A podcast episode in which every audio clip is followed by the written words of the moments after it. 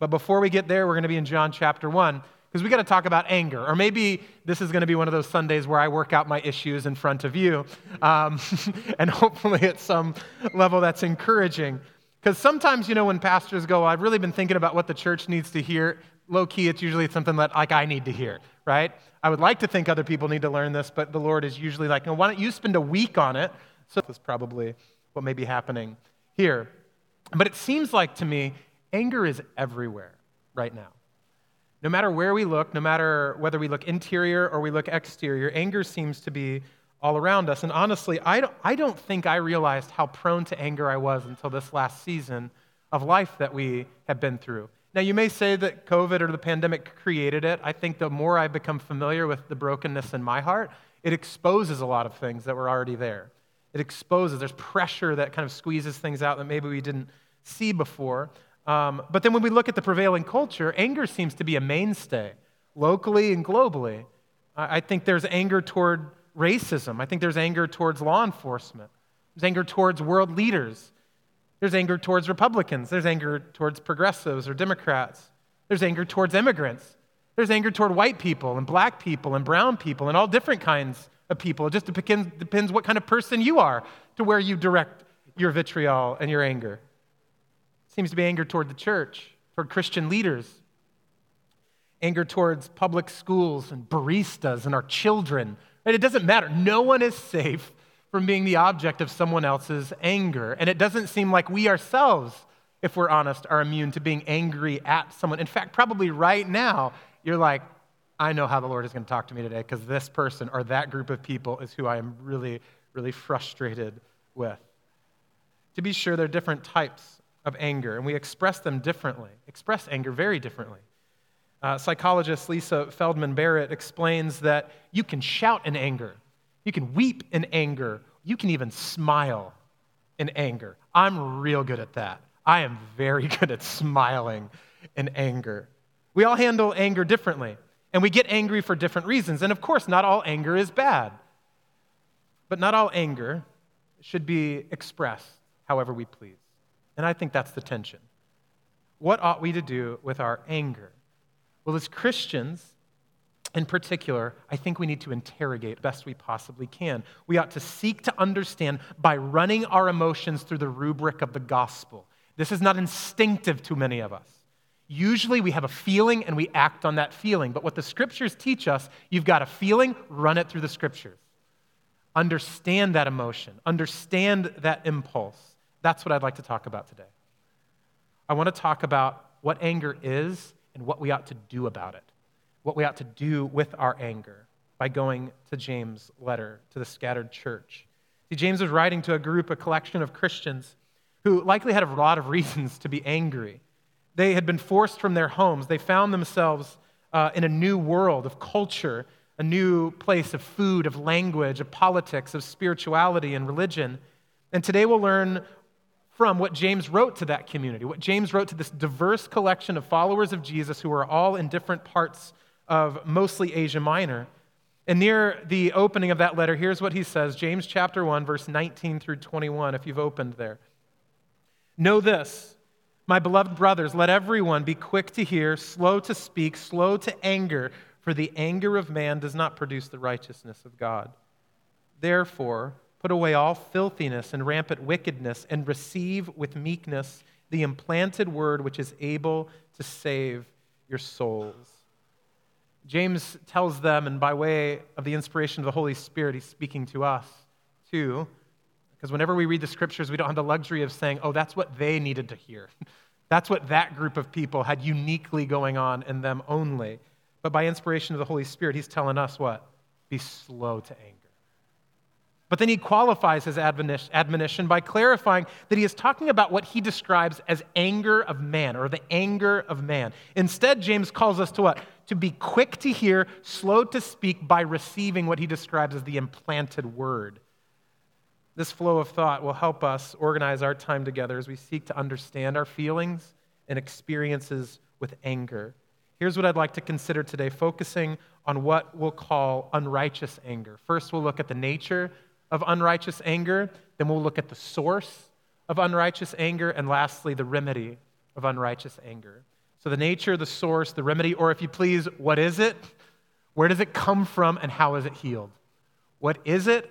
Where does it come from and how do we find healing? It's to that end I desire.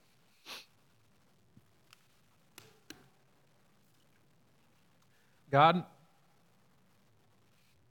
already my friends and myself included have been reminded by your Spirit where and how we are angry, what gets our emotions, what loses self control, what makes us so frustrated. We might have a way of disguising it and hiding it from our spouse or our neighbor or our friends or our small group. We just can't disguise anything from you, though. Because you look to the interior, you know our hearts. And your word is clear for us today that we need to be slow to anger. And so we ask for your help. We can't do that without transformation of our soul, of you graciously wooing us into your image and likeness more and more. And so, uh, as I pray for myself, I pray for my sisters and brothers, as we have that impulse to build a wall of defense and believe that we are the exception to the rule, or really begin to think, oh, I wish this person was here today because they're really angry and they could really hear this word. They really need to hear this. Father, before we apply the gospel to someone else, would you apply it to our hearts that we might help me to be that we might live it with integrity and humility. Help me to be clear and responsible with your word. Help all of us, Father, to respond with joy and gladness that you are a God who speaks to us. We pray that in Jesus' name. Amen. So, the fact that we're discussing unrighteous anger, I, I think, presumes that there is a thing called righteous anger, right? And I think actually it'd be really helpful for us to consider that first. It's where we ought to begin to understand righteous anger. See, God is perfectly righteous, and yet it seems, if you open up the scriptures, that he gets perfectly angry in a lot of different places. Therefore, we can deduce that he is righteous in his anger. However, for many of us, this is a real issue. When we open up the Bible, if you're not yet a follower of Jesus or you're young in your faith, this is a hard thing to reconcile. When you open up hearing this reputation of the God of love, and you open up to places and it seems like he's very angry. Maybe this is violence. Atheist Richard Dawkins said that the God of the Old Testament is arguably the most unpleasant character in all of fiction. And so you're not alone in that principle or in that perspective. How can God be so angry and violent towards something that he has made, toward his creation? Well, you see, even though God is often angry, and not just in the Old Testament, his anger is described almost always as slow, and it's almost always paired with his covenant faithfulness or steadfast love. Like in Exodus chapter 30, verse 6, it says, The Lord passed before him and proclaimed, The Lord, the Lord, a God, of, a God merciful and gracious, slow to anger, and abounding in steadfast love and faithfulness so, righteous anger, if we can describe it in two different ways, righteous anger is slow, and righteous anger comes from love. See, when God says that he is, or when God says that he is slow to anger, it's the translation or that idea, that phrase is, is translated from a compound Hebrew word, which is really two words that have kind of been mashed together. The first is eric, which means to be or to become long. And the second, aprium, which means nose. So literally, God is saying that he has a long nose. Now, what in the world could that possibly mean? Well, when a Hebrew person got angry, blood would rush to their face, right? And their nose would turn red. And so, in common parlance, to have a red nose was to be angry. And therefore, to be patient or slow to anger, then, was to have a long nose. In other words, it would take a very long time for that nose to turn red. You tracking with me? So, righteous anger is slow. When God says that He is abounding in steadfast love, He's, he's saying that all He does flows from His love. That includes His anger. You see, God's anger burns against sin. Sin is what makes God angry. And in the same way that you and I ought to naturally bubble over with indignation when we see someone being hurt or someone being manipulated, we get angry out of love for a fellow image bearer, out of an innate sense of the world, his creation, and it angers him. Theologian D.A. Carson says that where there is no sin, there's no wrath, but there will always be love in God, because righteous anger comes from love. Now, as we mentioned, James is writing in a time when God's people are spread across Asia Minor. And in his opening uh, of his letter, James addresses this letter to the 12 tribes of the dispersion. So, this context really helps date the letter, one of the earliest in the New Testament, before the writings of the Apostle Paul, probably somewhere in 40 to 50 AD. And specifically, we know that James wrote to Jewish Christians who had been scattered because of religious persecution. Luke tells us that in Acts chapter 11, when he said, Now those who were scattered because of the persecution that arose over Stephen traveled as far as Phoenicia, Cyprus, and Antioch, speaking the word to no one except Jews. Now, all of this is helpful to help us understand who and what James is, is writing about and what he has in mind about what it means to be slow to anger. He's writing to a people who know the Hebrew stories. He's writing to a people who have been well versed in a rich theological heritage. Specifically, James' readers know that God gets angry, but they know why God gets angry. How, how his anger led him in the days of Noah to rebuild the world, to destruct and then rebuild the world in Genesis chapter 6 and how his wrath burned against the Egyptian people in Exodus chapter 7. They knew these stories, and dozens, if not thousands more. But they also knew about how, out of love, God waited patiently in the days of Noah. He didn't immediately inflict wrath on them. They know how the Egyptian people got 10 warnings before his righteous anger brought the severest consequence. They know God's anger but they know that God's anger is slow. They know he has a long nose. Knowing this shared consciousness, then James instructs them here in James chapter 1, verse 19 through 20. Look at it again. Know this, my beloved brothers. Let everyone be quick to hear, slow to speak, slow to anger, for the anger of man does not produce the righteousness of God. Now, we've taken time to understand God's character and the context in which this letter is written so that we will understand James' instruction. James is telling them, in other words, be like God. God has a lot of integrity when he delivers a hard word. Whenever we feel like the Bible is instructing us something that's like, oh, that's really hard, look at the character of God and you'll see that he is teaching that with integrity. In other words, he already inhabits that quality, he already has that characteristic. He is never asking us to be and do something of which he is not himself. So he's saying, be like God. As God is slow to anger, you be slow to anger. As God has a long nose, you have a long nose. And of course, logically, the occasion for this instruction is also really helpful. J- James' readers were really angry. James actually introduces this theme of anger in chapter 1 that is repeated throughout the rest of the letter, particularly these people's anger through their words. Apparently, many of them were not bridling their tongues. We see that in verse 26 of chapter 1. You know what bridling your tongue means? Is not talking when you want to. When you've got something to say and you go, Ooh, I've got a zinger. I got a clap back you won't believe right now, and not saying it. They were saying it all the time. And they needed to be reminded that the tongue is a fire, a world of unrighteousness, is what he says in chapter 3. They were quarreling and fighting with one another, chapter 4.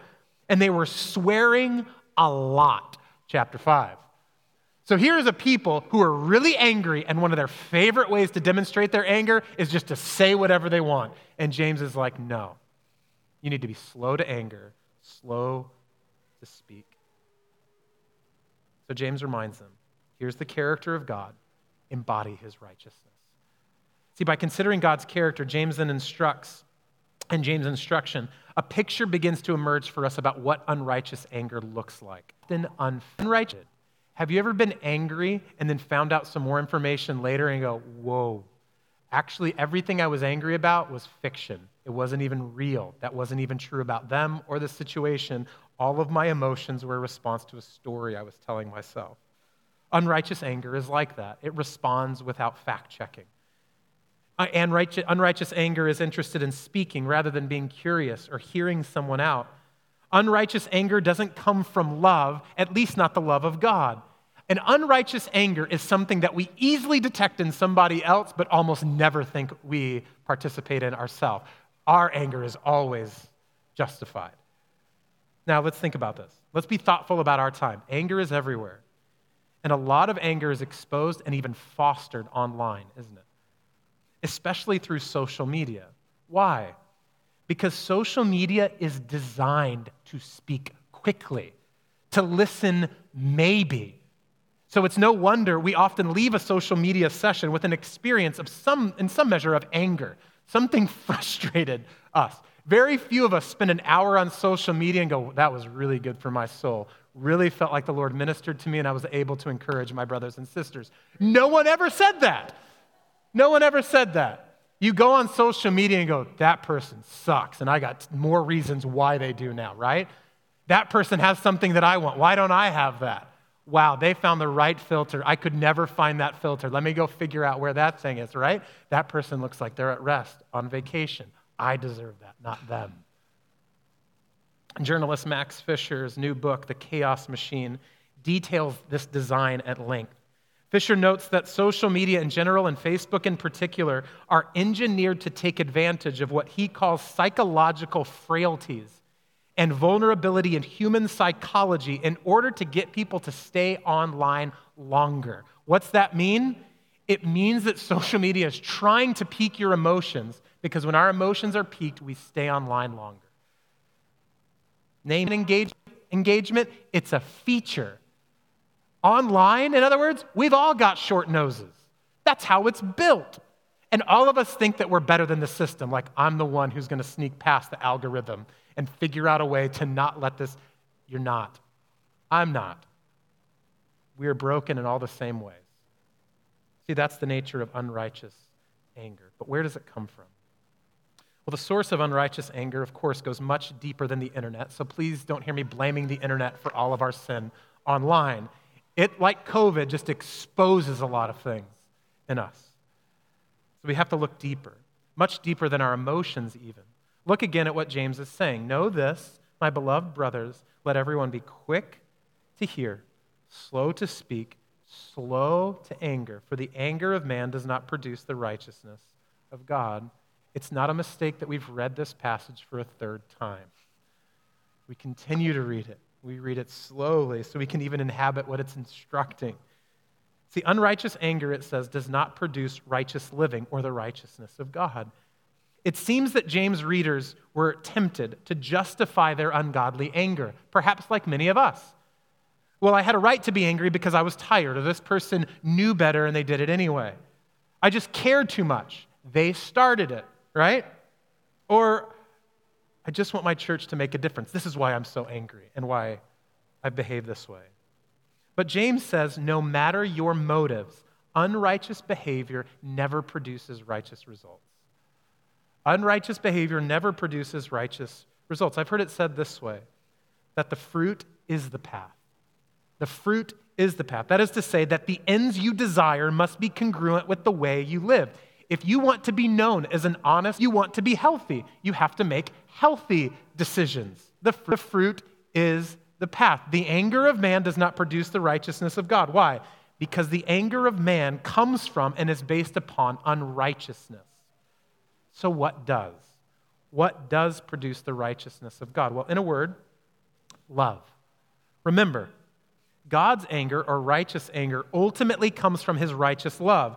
Therefore, logically, man's anger, unrighteous anger, ultimately comes from an unrighteous love, specifically, an unrighteous love of self. Now, to be sure, there is a healthy expression of self love, which I think is prevalent in our common conversations today. So I want to take just a second to explore what are we talking about when we talk about self love from the scriptures? Because unless we understand that, all kinds of anger is going to keep spewing out of our hearts and minds based on a love for self and not a love for God, and an appropriate love of self. So, an appropriate love of self is a rejection of shame and self hatred.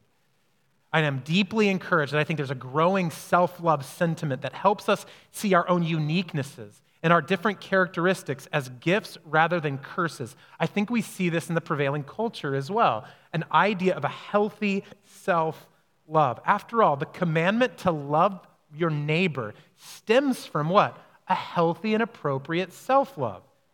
Leviticus 19 says, You shall love your neighbor as what? Yourself. Healthy self love is biblical. And we've seen, like Lizzo has made a career on writing songs about healthy self love. Ultimately, though, Hear this. Here's where Lizzo and I might disagree, believe it or not. Self love is meant to begin and end with self, with me, in the prevailing cultural idea. It begins and ends with me. But self love, appropriately, shouldn't be selfish and it shouldn't be self contained. Rather, it comes from something and points to something, specifically divine love. See, self love comes from God. You see, we ought to love ourselves in light of the fact that God loves us.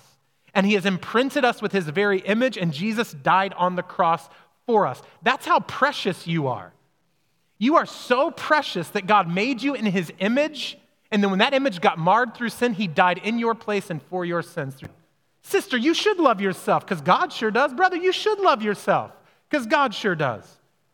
I love myself because God loved me first and he called me very good. And he called you very good.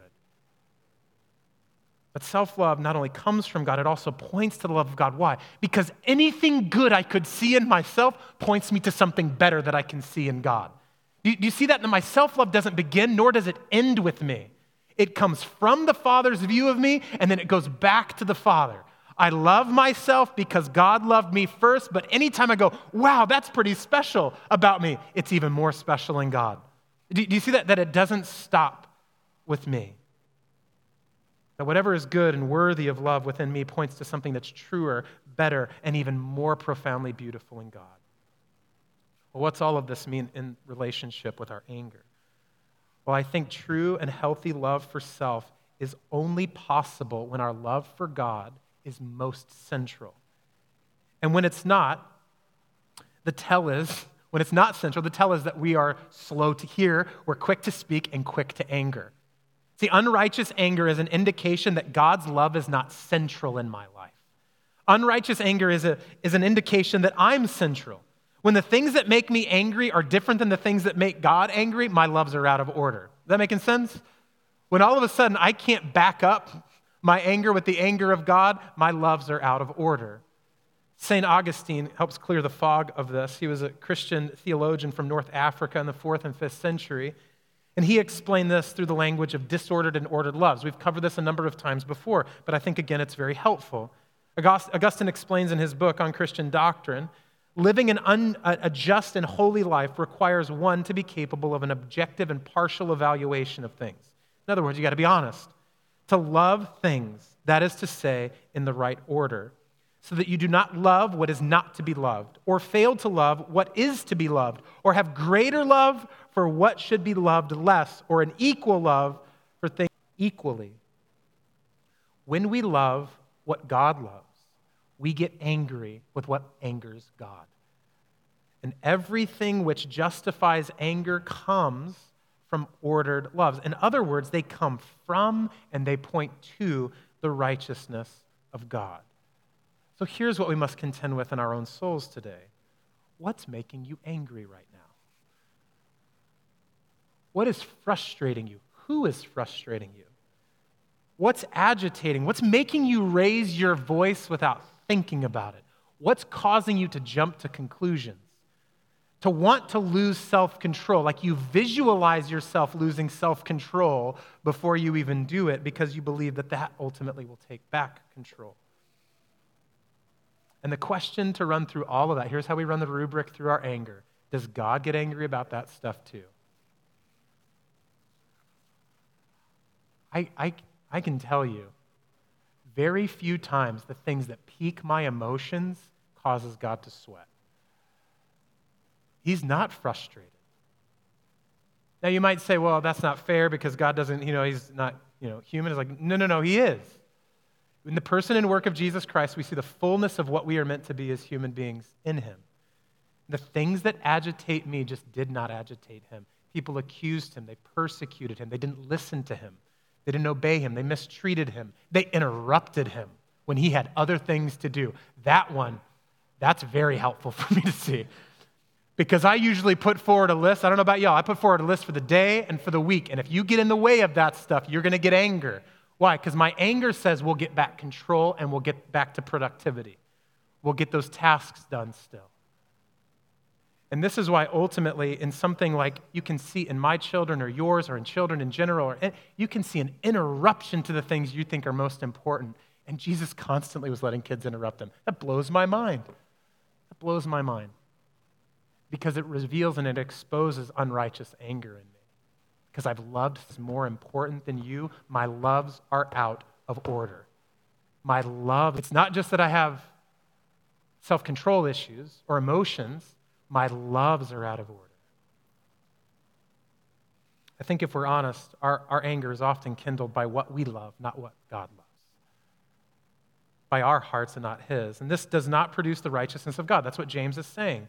Jesus explained it this way to a group of Pharisees. The Pharisees made a habit of being very angry about stuff that mattered very little to God. And the rubric of their anger was based on moral conformity, their own sort of social power and control and manipulation. Jesus speaks to them in the form of a tree metaphor. And you know he's going to get you if he starts talking about the trees, right?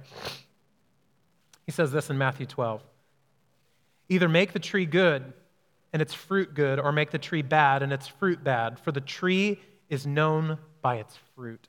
You brood of vipers, how can you speak good when you are evil? For out of the abundance of the heart, the mouth speaks. What's he saying? The fruit is the path. If love for self is central, if you are a bad tree, that's what you'll produce.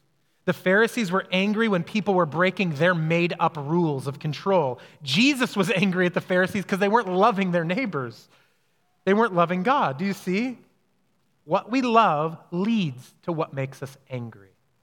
What we love leads to what makes us angry. So the source of unrighteous anger is an unrighteous self love. So, how is it remedied? The remedy of, uh, for unrighteous anger is a reordered loves. If misguided and unrighteous affection leads to unrighteous anger, then ordered loves or righteous loves lead to righteous anger. It's not that you shouldn't get angry, it's that you should get angry about the right things. Our loves are reordered then when the love of God is central to our self concept and our view of the rest of the world. This is actually the work of Jesus. Here's the good news for you, Christian Jesus is about that work. He's about the work of reordering your loves. Professor James K.A. Smith and things with his to want what God wants, to desire what God desires, to hunger and thirst after God and crave a world where He is all in all, a vision encapsulated by shorthand, the kingdom of God. Many of us perhaps grew up in a Christian environment or a religious context that said God wanted you to do the right things. Here are the rules, do them. Jesus is your example. Watch him, follow him, obey like him. That's not what the scriptures teach. That's what the Pharisees taught. What the scriptures teach us is he wants to give you a new heart, new loves, new longings that lead to new behaviors. In other words, you can't act different until you are different. So religion says, buck up, act differently. Jesus says, I'm going to make you different, and as a result, you're going to live differently. You're picking up what Jesus is throwing down. It's very different. It's very different. See, we could easily add to Smith's list be angry by what angers God. And the way this change takes place is the substance of James' final comment. Look at verse 21, the latter half. Therefore, put away all filthiness, rampant wickedness, and receive with meekness the implanted word which is able to save your souls. I think what's clear is there's an exchange taking place, a transformative one that James is saying that we need to put away something and we need to receive something. That's the remedy. We deal with our unrighteous anger by putting away something and receiving something else in return. This, I believe, is part of the practical process of aligning or realigning our loves and longings with Jesus' loves love. So, quelling unrighteous anger, James says, requires putting away all filthiness and rampant wickedness. What in the world does that mean? Well, Paul tells the Colossians, and I think he speaks with a little bit more detail. He says this Put to death, therefore, what is earthly in you sexual immorality, impurity, passion, evil desire, and covetousness, which is idolatry. On account of these, the wrath or anger of God is coming. In these you too once walked when you were living in them. But now you must put them all away anger, malice, wrath, slander, and obscene talk from your mouths. Now, again, from a religious or even humanistic listening ear, we might hear, stop being angry. Stop being wrathful. Stop being malicious and stop, stop talking smack about people, right? Stop doing the things that make God angry. But Paul and James are talking about much more than behavior modification. Notice that Paul says, You used to live like that. You used to be like this. You used to be that. And in the next verse, he calls all of that your old self. And that's not you anymore. And back in James, what we understand then theologically as Christians is to put away something, not to start new habits, but to realize your new identity. You can only live different when you are different. Putting away all filthiness and rampant wickedness is like taking off an old garment that doesn't belong to you anymore. That's not yours. That's not who you are. That's not what you wear. Specifically, unrighteous anger is not who you are, brother. That's not who you are, sister. Take it off. The power to realize and continually cultivate this new identity, James says, is by receiving something receiving with meekness the implanted word. The language of the secondary command, I think, helps us to see that we're not talking, again, about behavior modification. We're not just talking about you trying harder tomorrow. James is not saying, don't do this, do this. Don't be angry about this, be angry about this list, not that list.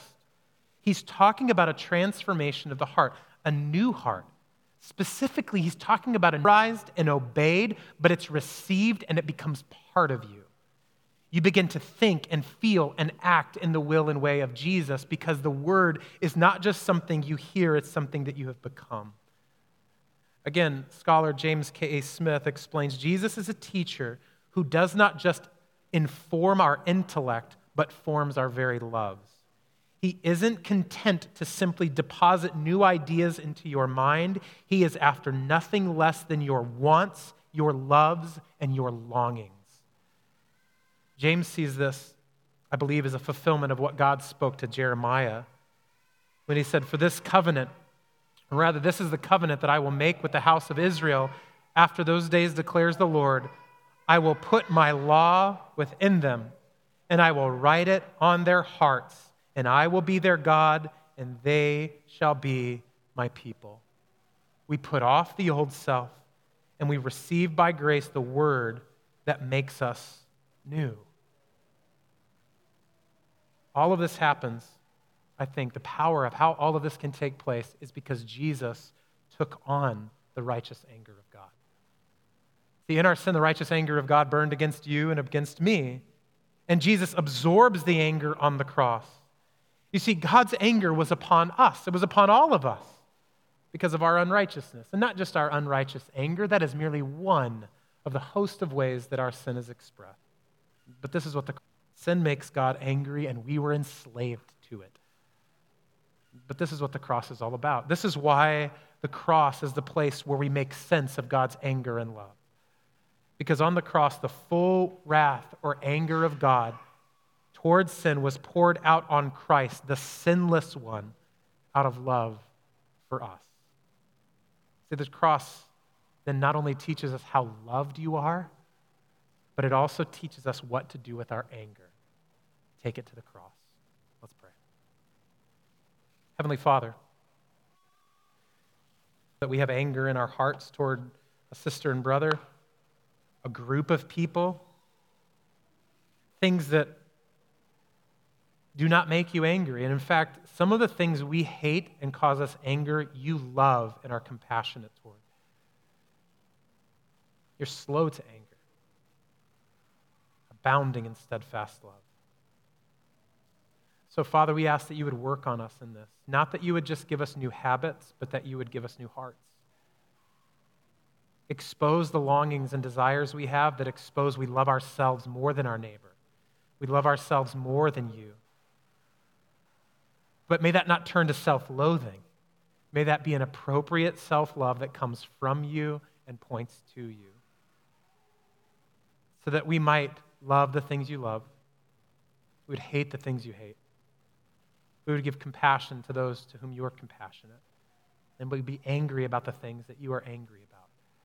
So that we might more and more see your kingdom come, your will done, here in Chicago, here all over the world as it is in heaven. We ask in Jesus' name.